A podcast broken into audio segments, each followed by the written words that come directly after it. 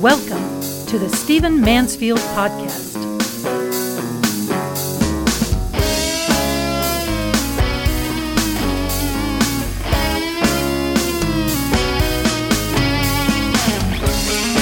Well, welcome to the Stephen Mansfield Podcast. Wonderful to have you with me. Let's get right to it. We have an unbelievably dangerous situation happening in the Ukraine. It might very well lead to war in Europe. It might very well lead to the United States getting involved in a war in Europe for the first time in a long time. How's that for an introduction? But it's true. And it's true largely uh, in terms of the American side of the involvement and the threat from Russia, largely because the um, United States is perceived as weak right now. We'll come back to that in just a moment. The Russian Union has long wanted to get its hooks in the Ukraine. During the Soviet days, uh, the Ukraine was the breadbasket of the Soviet Union. It's rich in agriculture, rich in natural resources. It has tremendous gas, petroleum. Uh, it has other mining sorts of uh, resources. It is a, an amazing place. It also had, by the way, seventy percent of the Soviet Union's Pentecostals. So there was something different about the Ukraine. It had resources. It had people who were exceptional. Um, it had people who broke ranks, so to speak. Uh, it was a it was a wonderful, rich uh, region. I've traveled in the Ukraine, and the people are amazing. Uh, obviously, many of them are bilingual, having come from the Soviet Union. Many of them speak Russian, and so. There, it's a desirable country. It's a country that we want to have, uh, that, that Russia wants to have a connection to, wants to control, wants to dominate. Other nations want to uh, do business in the Ukraine. Uh, in fact, this is a lot of the reason for the scandal with Joe Biden and his son, uh, that there were there were scandals in the Ukraine and there were bi- illicit business deals and so on. Why in the Ukraine of all places? Because it's a country that's rich, because it's a country that's large. Look at at it on a map, because it's a country that uh, has a lot to offer. It's also geopolitically, uh, geostrategically located. If you control the Ukraine, you have access to ports, you have access to other nations, and so it's something that nations have tended to want. Historically, the Ukraine has been a very desirable place. It's also, by the way, for those of you interested in uh, religious history, it's also where uh, Orthodoxy, uh, Christianity was introduced into Russia. The land of Rus sent emissaries to uh, Istanbul. What is now Istanbul was back then Constantinople. They went to a worship service at Hagia Sophia, the Church of Holy Wisdom that is now, by the way, a mosque in Istanbul today. And when they, they at that time, it was a Christian church, and they saw worship that was so glorious. When they returned to the land of Rus and reported to their ruler, these emissaries, they said, "We didn't know if we were on in heaven or on earth." And so the land of Rus accepted Christianity, Orthodox Christianity. That then permeated all of Russia and, of course, has led to the Orthodox Church that we know of today. So it's unbelievably strategic, Ukraine is. It's unbelievably rich. It's unbelievably fraught with powerful heritage and implications for the entire region. Uh, it's, it's just desirable. And, of course, Vladimir Putin, uh, though he's many things we wouldn't admire, he's a very good strategist. He's very aware of this history. He's very aware of the region. He wants to restore the Soviet, not the Soviet, but the Russian Union. He considers and has said publicly that the collapse of the Soviet Union was one of the great disasters of the twentieth century. And so he wants to restore Russian fortunes. And the Ukraine is one of the ways to do it. The Ukraine, uh, Ukrainian military could not possibly, without outside help, resist a Russian incursion. And the Russians, of course, have wanted the Ukraine for a long, long time. Now, what they're, what's happening now, and you may have seen this in the news, is that the Russians are generating a false flag operation. This phrase has been around since, six, since the sixteen hundreds. Uh, it basically means a setup. Um, it basically means when a country, in the, in the context of foreign policy, when a country, let's say, engineers an attack on itself, and then blames it on another country with which it wishes to go to war. It's a setup. It's it's a false statement. It's a false claim. A false flag uh, would be, for example, you you put some Russians in the Ukraine. This is exactly true, by the way.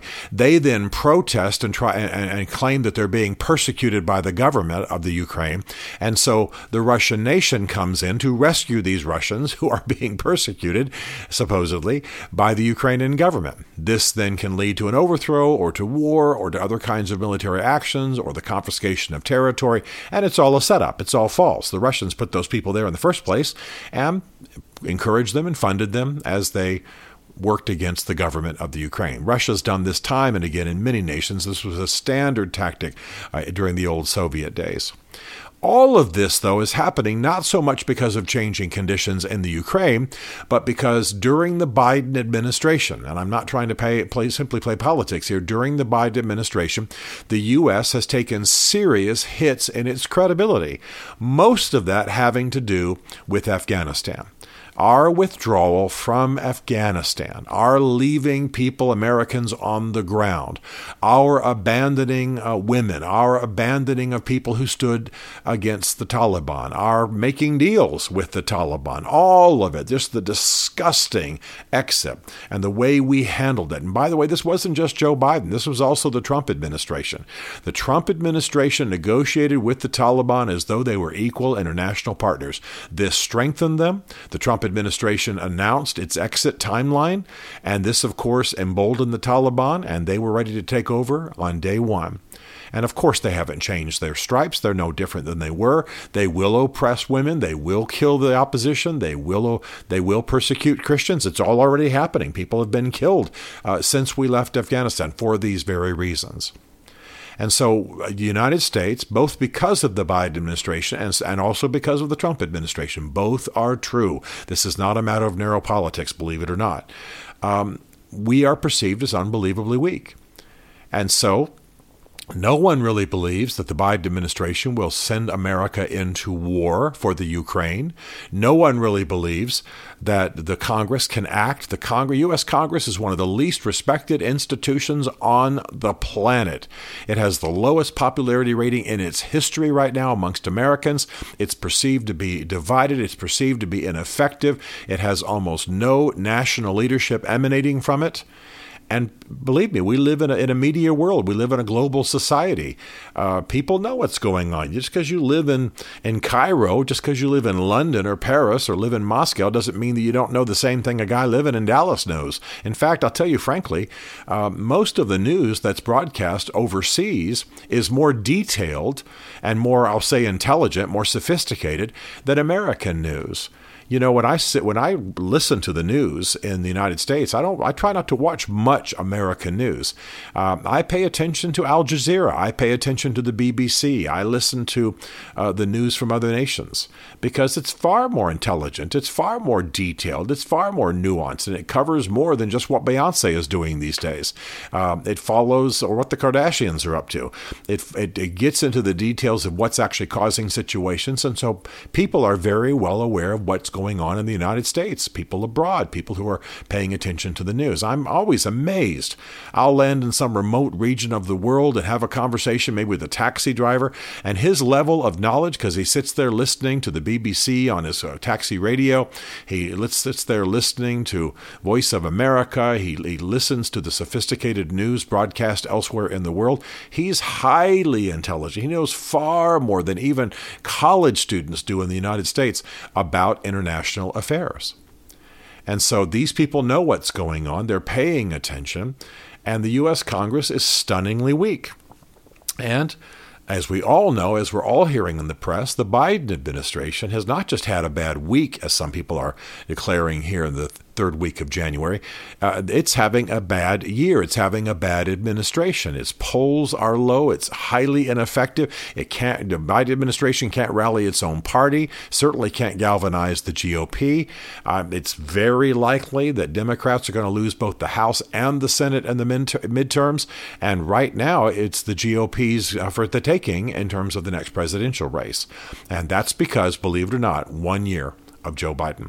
I'm not blaming him personally. His whole administration's a little bit strange. There are some certainly some good people. I'm very impressed with some of the appointments that he's made.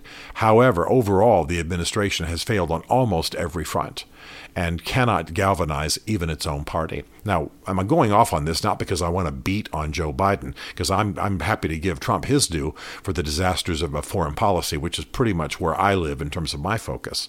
But the issue is that we are perceived right now as stunningly weak. Now, this, of course, is overstated, as all short-term trends are, and our enemies would be very unwise to mess with us, because once we finally declared war, once we finally sent troops abroad, we would get the job done. There's no question. Uh, we are a population that is twice that of Russia. They are twice our landmass, but we have a far more powerful military than they do, far more powerful. And it would be a, a disaster for them to go to war against us, um, even in some trumped-up proxy war like in the Ukraine. So we should defend the Ukraine. We should check Putin's aspirations, uh, encroachments, and we should be willing to commit uh, troops and forces to defend the Ukraine. The likelihood is that we won't. And I'll tell you what will happen next. China will move on Taiwan, and it won't stop there. This is what happens when the world's policeman, this is what happens when the United States, which has been for the most part a moral force in its foreign policy, with its powerful military, begins to weaken and, and show itself divided. We have a powerful, powerful military, a stunning military. However, we, we, it, it is submitted to political forces, and we are a political joke right now in the world. Uh, January sixth harmed us horribly. Uh, left and right won't talk to each other. Factions within the two parties aren't talking to each other. It's very likely both the Democratic Party and the Republican Party will divide before the next presidential election, two thousand twenty-four. We're a country in trouble, as I've said recently in podcast. And by the way, what's funny about this broadcast is that I'm fairly optimistic about the future of America. We're just in a mess right now. All of this to say, bringing it back to our point, that right now Russia is engaged in false flag operations in the Ukraine. It's trumping up reasons to move its forces in. It's positioning troops. It's positioning materiel. It's flying planes into regions that it doesn't have the legal right to uh, within the Ukraine. This is what big nations do when they're trying to intimidate and announce their intentions to dominate. And that's what's going to happen. So unless we are decisive, unless Joe Biden actually makes sense in a speech, unless we get unified, unless Congress gets it together and speaks with one voice, at least in its majority, then we are going to see Russia move on the Ukraine. And this will be the first major statement since the fall of the Soviet Union that Russia intends to rebuild its empire, and that it's daring and damning the West to do it. This is a critical issue. I'm sorry to be negative in this podcast, but you know what? We brought it about by being weak and divided, which means that if we are strong and unified and principled, I will say, we can resist these things. We are stronger than China. We are stronger than Russia. There's no question about it. We just have to have the character, the will, the higher moral cause, and the unity to get the job done. It's time. It's time for us to realize the peril that we're in and what we're about to subject the world to because of our folly. Let's fix it. Stephen Mansfield is a New York Times best-selling author, a popular speaker, and a frequent faith and culture commentator on Fox and C N N. His groundbreaking books on faith and society include The Faith of George W. Bush, The Search for God in Guinness, Mansfield's Book of Manly Men, and Lincoln's Battle with God. Learn more at stephen mansfield dot t v.